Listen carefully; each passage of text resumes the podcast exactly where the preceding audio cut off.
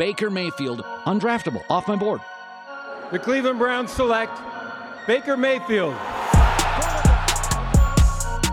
a beautiful throw by the Baker.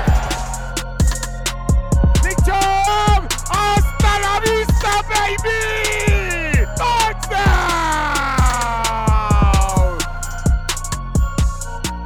Welcome into the OBR Film Breakdown. I'm your host, Jake Burns. There's a myriad of topics to discuss for your Cleveland Browns on a busy day. Uh, what, what's great, we'll start with that. It is uh, a couple of, of very noteworthy items. Joel Bitonio, who I really hope someday retires a Cleveland Brown, similar to Joe Thomas. Fantastic to see he got a three year extension to his contract, which puts him in Cleveland through 2025, which is which is fantastic. It's going to pay him a little more than Joe Thuney, which is going to be in the 16 million per year range.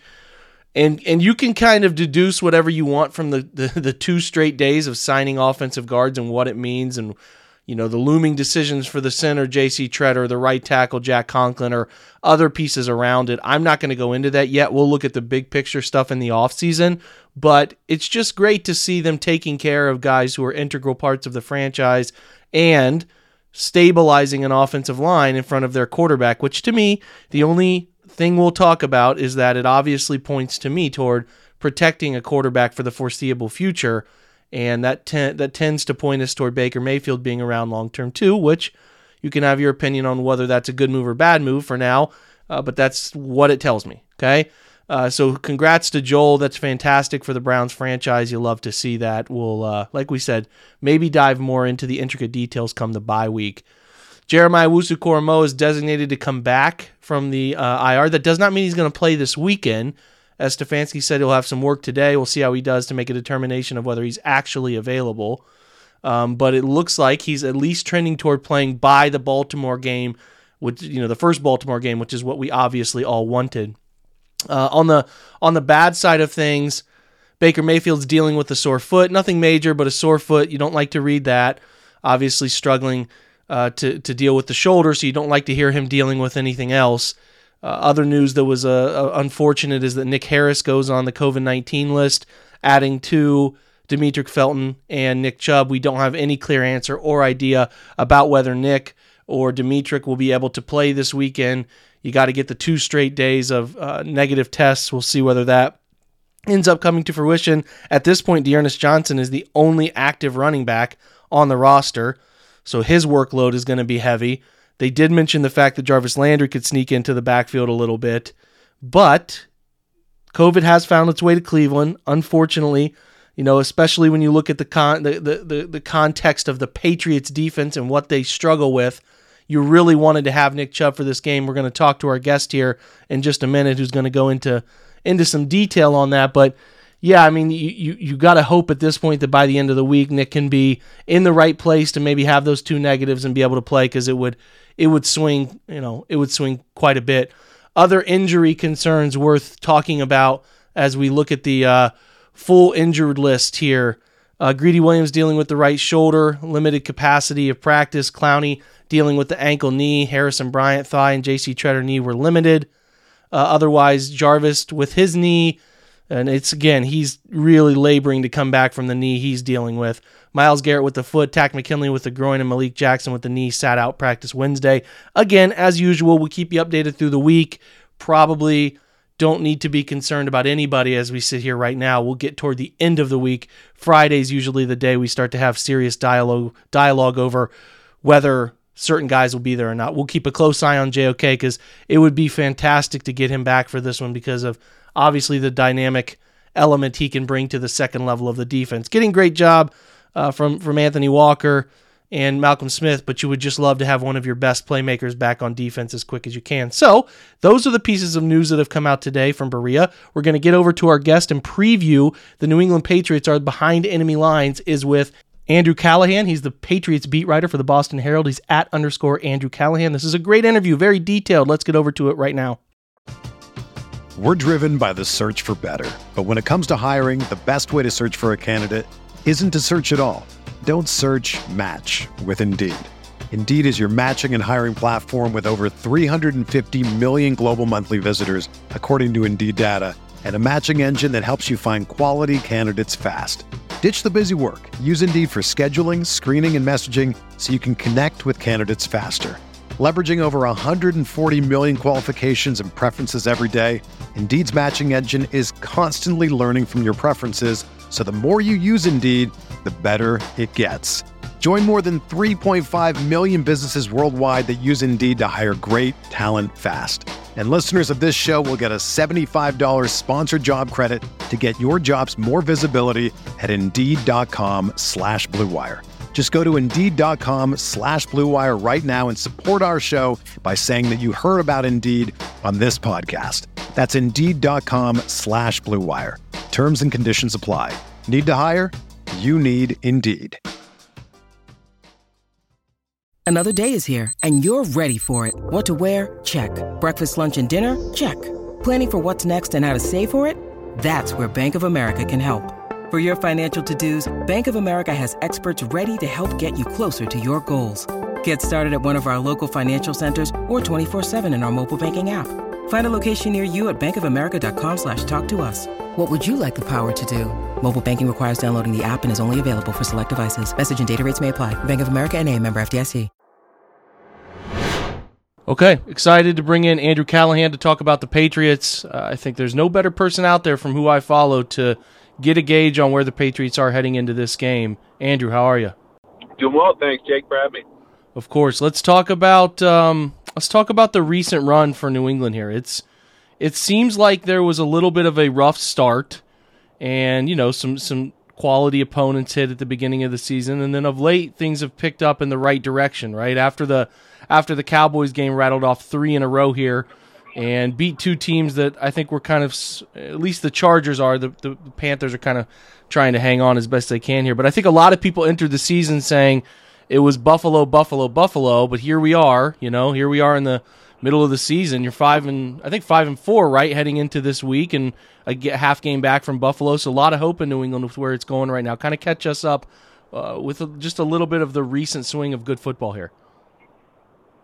Yeah, definitely. So they're on a three-game win streak, and there's nothing better to cure your woes than playing the Jets, right? So they did that right after the Cowboys lost, and you know that week it was odd because they kept telling the reporters, you know, we're not a two and four team, we're better than this, we're not a two and four team, and there was some merit to that argument, right? Because they lose to the Bucks by two points, missing a late field goal in that Sunday night game against Brady, and then when they lose to the Cowboys, sure they get shredded for about 600 yards, but you only lost in overtime, so they were close. And then it wasn't close, 54 to 13 against the Jets, dominating them in all three phases.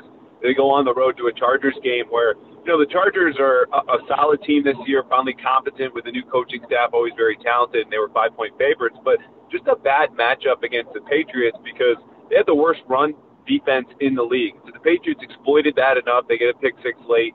And so they're starting to play the defense that they need to when they just don't have the man corners anymore without Stephon Gilmore available and they continue to play a ton of zone in Carolina where they make Sam Darnold see a ton of ghosts again. So I think those two wins beating teams that they were kind of clustered with the Chargers and in Carolina who are not real serious contenders, but certainly, you know, talented enough to be around 500 a little bit better.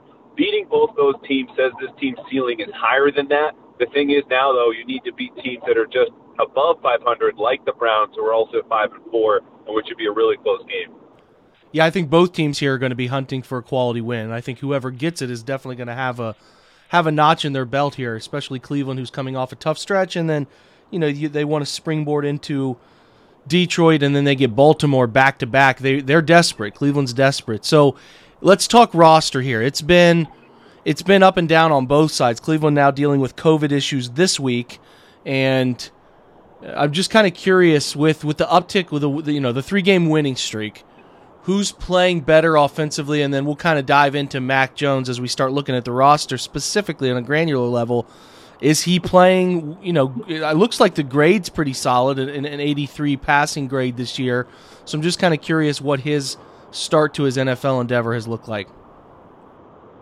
Yeah, it's funny because Mac has played probably his back-to-back two worst games of the season here. I mean, you can go back to Week Three when they play the Saints, and no one looks good you know, even his predecessor Tom Brady against the Saints. But you know, he just had a, a real dry spell of inaccuracy in Los Angeles, and then against you know Carolina has a strip sack, has an interception that was gone to Gilmore. And it was a mismatch from a pass defense or passing offense standpoint, but they've been able to pick them up, as I mentioned, with the running game, and that's really a credit to the offensive line, which has just gotten healthier.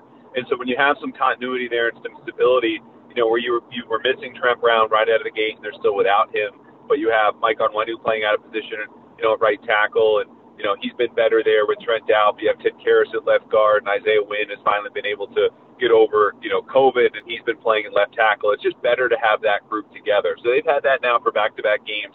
That's helped the running game come along. And the receivers are going to be up and down, and they're still lacking from you know, Jonnu Smith, but Hunter Henry's been very steady with five touchdowns his last six games. So they're getting just enough to beat these teams, but I think they're going to need Mac Jones to kind of rebound here against Cleveland if he can to kind of take that next step, uh, like I mentioned before.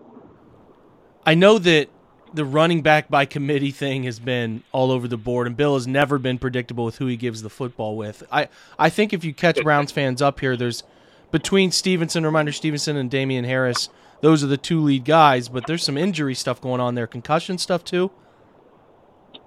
Yeah, and it's funny you mentioned. You know, typically that is how they operate, running back by committee. But even with Damien Harris fumbling twice in the first five games, he has you know more than 100 or 98 or more carries than anyone else in the roster. And then it's Stevenson behind him, a kid who's been a healthy scratch three times this year, and then Brandon Bolden and TJ uh, JJ Taylor, who are their only current healthy backs because Harris and Stevenson are dealing with concussions, so you've got four running backs, none on the practice squad, and I think they're just banking at this point that they'll get you know one of those guys back for Sunday.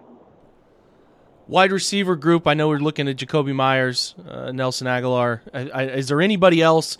I think Kendrick Bourne gets some snaps in there too. There, it looks like the pursuit for Odell might be real as well. So enlighten us if you can about how the wide receivers are playing, who we should expect to see a lot of targets go to, and if there is real really like serious interest in Odell that could could shake out maybe before we even post this podcast. yeah, it's been pretty disappointing. I'll start with the current receiving group because if you look at that last game against Carolina, Kendrick Bourne was the only wideout with multiple catches, and he's right now their third option. And part of that again is you're going to face Stephon Gilmore on third down, and Jackson's been playing well in Carolina. But Nelson Agholor for getting a two-year, $22 million contract has not shown up at all. He has, you know, fewer than half the catches of Jakobi Meyers, who's really their number one. But, you know, his ceiling in any other offense is maybe like a 2B, definitely number three receiver. Crafty will find the open spots against zones. He knows how to play his leverage versus man, but, you know, there are no special traits about him athletically. Um, and that's their number one guy. So they could definitely use an infusion of talent.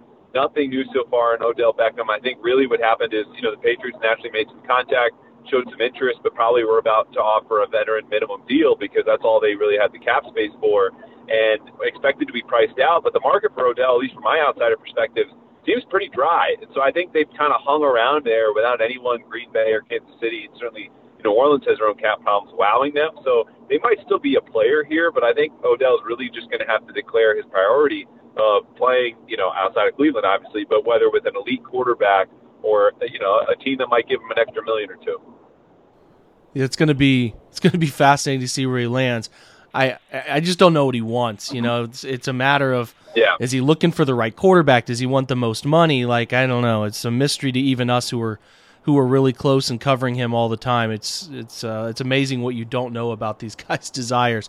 Uh, talk talk about the O line. Well, we should we should touch on two. You know, tight end, obviously a place that was heavily invested with Hunter Henry and Jonnu Smith. How are those guys playing? Or are they active uh, in terms of heavy target share, or are they are they doing a lot of twelve personnel, thirteen personnel? What's that look like? Yeah, well, they're they're certainly not. They haven't taken a single snap at 13 personnel, so it's very different than the operation you got out there in Cleveland. Uh, their third tight end, Devin Asiasi, was a third round pick in 2020. He's been healthy scratch every single week, and you got a veteran on the practice squad, Matt LaCosse, who has been elevated one. So it's really been these two guys, even though Jonnu Smith has been banged up more recently with a shoulder injury, and before that, I think it was an ankle. So he's not been 100%, but even if you know he was fully healthy, it's like Agholor been a big disappointment, and most of that is just tied to the contract because he's the third highest paid tight end in the league, tied with Hunter Henry for that spot, and just hasn't been produced. He has under 200 receiving yards, one tight end, you know, one receiving catch, and then they've used him in the backfield four times, giving him carries, but you know, ultimately, this was a guy who you were supposed to be able to scheme some touches to, and he would take it from there as a guy breaking tackles in almost 20% of his touches last season. He's broken two tackles through nine games this year. So it's just not the player that they paid for or expected. Again, part of that is on health, but Hunter Henry's been, you know, himself kind of steady Eddie. He's there as a weapon in the red zone, but they just need more from that tight end position. And really, they only played 12, or excuse me, four snaps of 12 personnel last week, and they ranked in the bottom half of the league in terms of total snaps from that grouping, which was shocking heading into this season when we're all saying, you know, this isn't Gronk Hernandez 2.0, but maybe 1.5.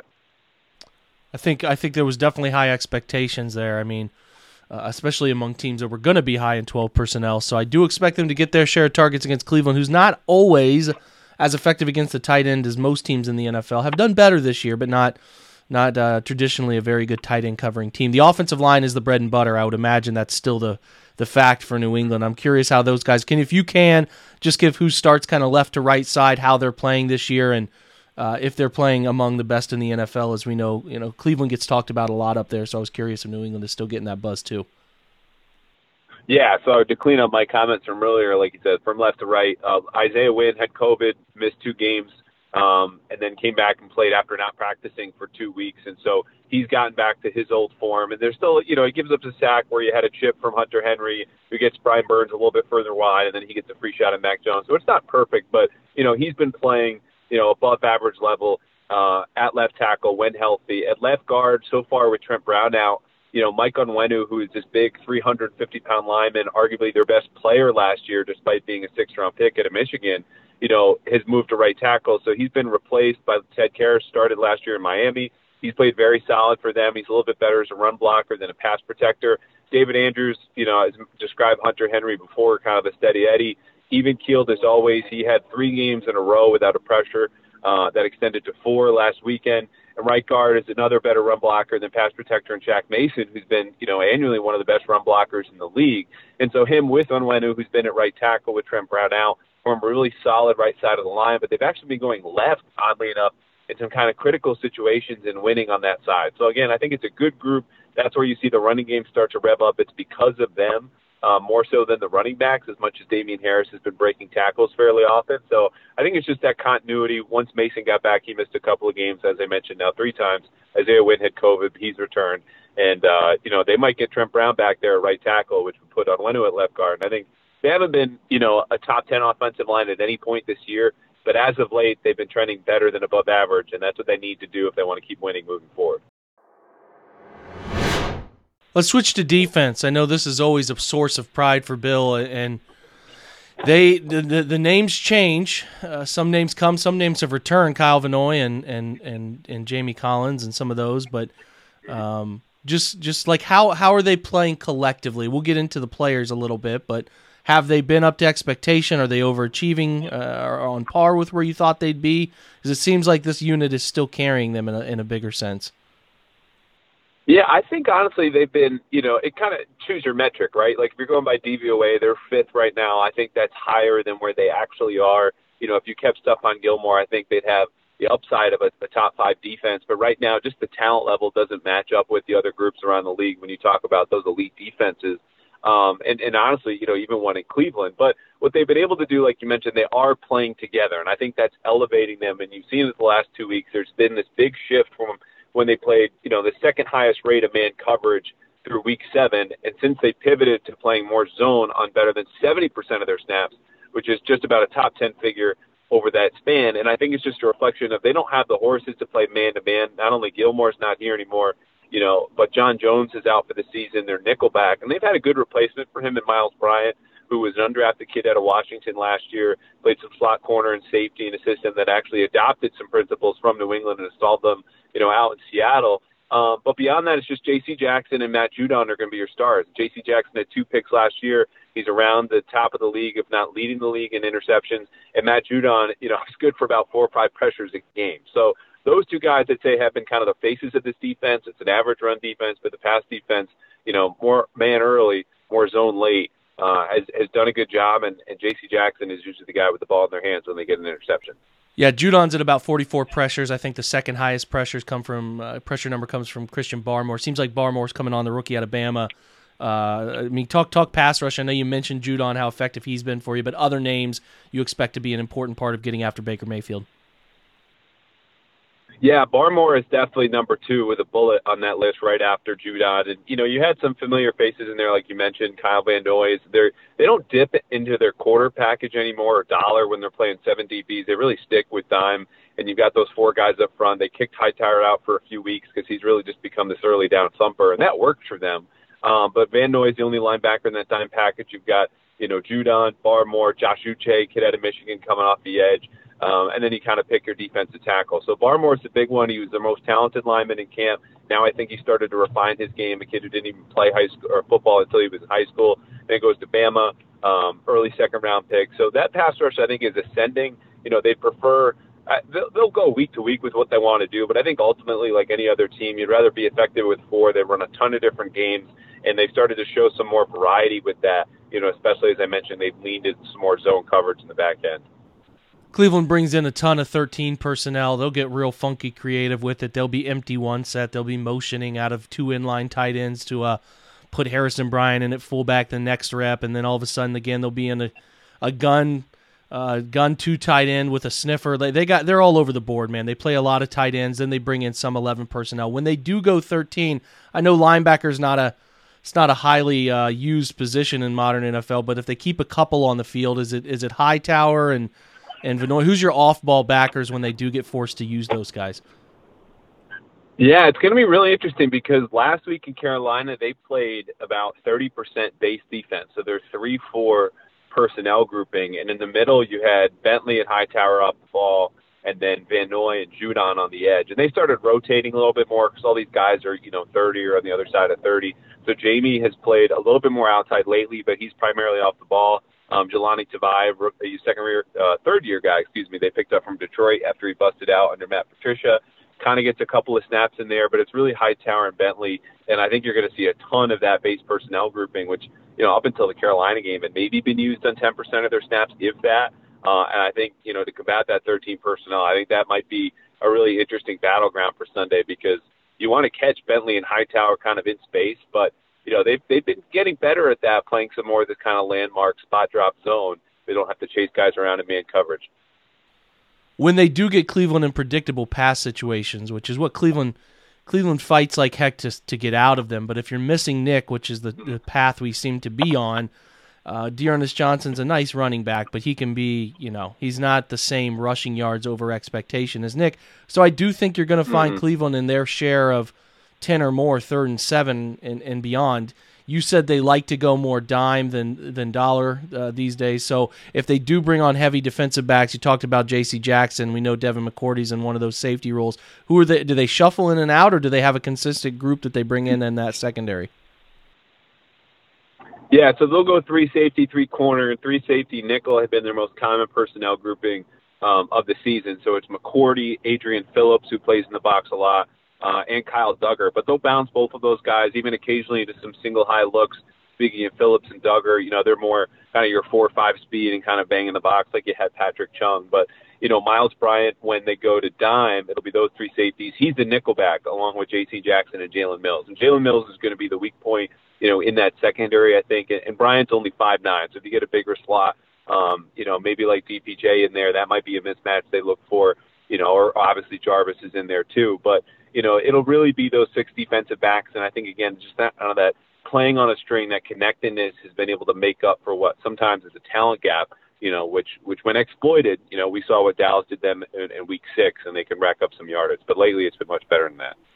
So it's pretty clear to me both teams are are pretty at least coming into this week. Cleveland's going to be defense heavy. New England relies on the defense. What what formula do they need to do here because uh, I think Cleveland's given up 14, 15, 16 points over the last three weeks. So they're, although they're not maybe at the top of every defensive uh, metric stuff because of some of the early year struggles they had with Kyler Murray and Justin Herbert, they're pretty good. They're getting their act together here. What formula does New England need to put on the field to go out and beat Cleveland, in your opinion? If we look back and New England wins, like what sort of things have to happen for them to get it done? Yeah, I think, you know, obviously you got to start with protection. They need a good plan for Myles Garrett. And when you look at their history of handling elite edge rushers, they really throw the kitchen sink at them. So you'll get some doubles, You'll get some chips, some play action, some moving pocket throws, some screens right at him. And I think you'll see some of that. And then secondarily, you know, there's just no sense for them, even with Damien Harris out, you know, you want to bash your head against a brick wall. So I would just skip right up and over their third ranked run defense for Cleveland. I think you'll see a lot of empty for Mac Jones, who's got one of the lowest snap to throw times in the league. And you probably work that middle of the field. And, you know, they do a really good job of putting some of their running backs and even fullbacks, you know, out wide and then trying to work the middle with the receivers when they know they're going to get the defense in zone covered. So I think you'll see a lot of that. Um, and maybe finally a breakout game from Jonnu Smith. And they really need that badly, but I just don't think there are a lot of holes for them offensively. So they're going to have to win this by kind of playing, you know, isolation matchup football. And it'll be up to Josh McDaniels, obviously, to create as many favorable mismatches when there really aren't a whole lot of opportunities. Yeah, this one has the vibe of a uh, like a 17-14 type of finish. It's it could get real dicey for both offense uh, both offenses, and and um, it could be like we said, one of those throwback AFC tight games. Should be a ton of fun. Both teams desperately needing to win to keep pace, and um, you know keep their head above water in this muddied AFC playoff picture. Andrew, I know the listeners of this podcast appreciate all of your insight as you gave them more than enough to know what's coming from New England this weekend. We thank you for taking time for us. Hey, thanks, man. Anytime, Jake.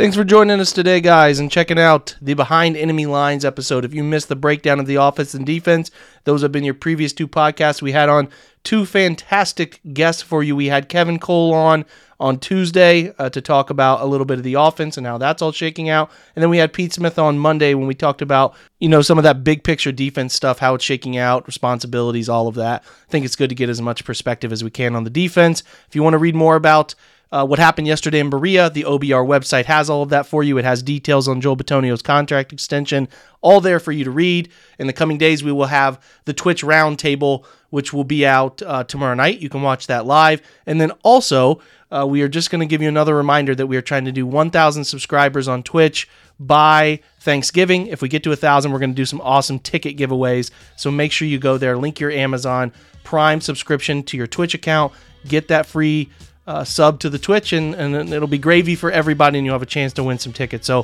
thanks for joining today. Appreciate your support as usual. Those downloads, subscriptions, all of it mean the world to me. Uh, until we talk next time, guys, we'll be back with our Fridays with John Colosimo episode tomorrow.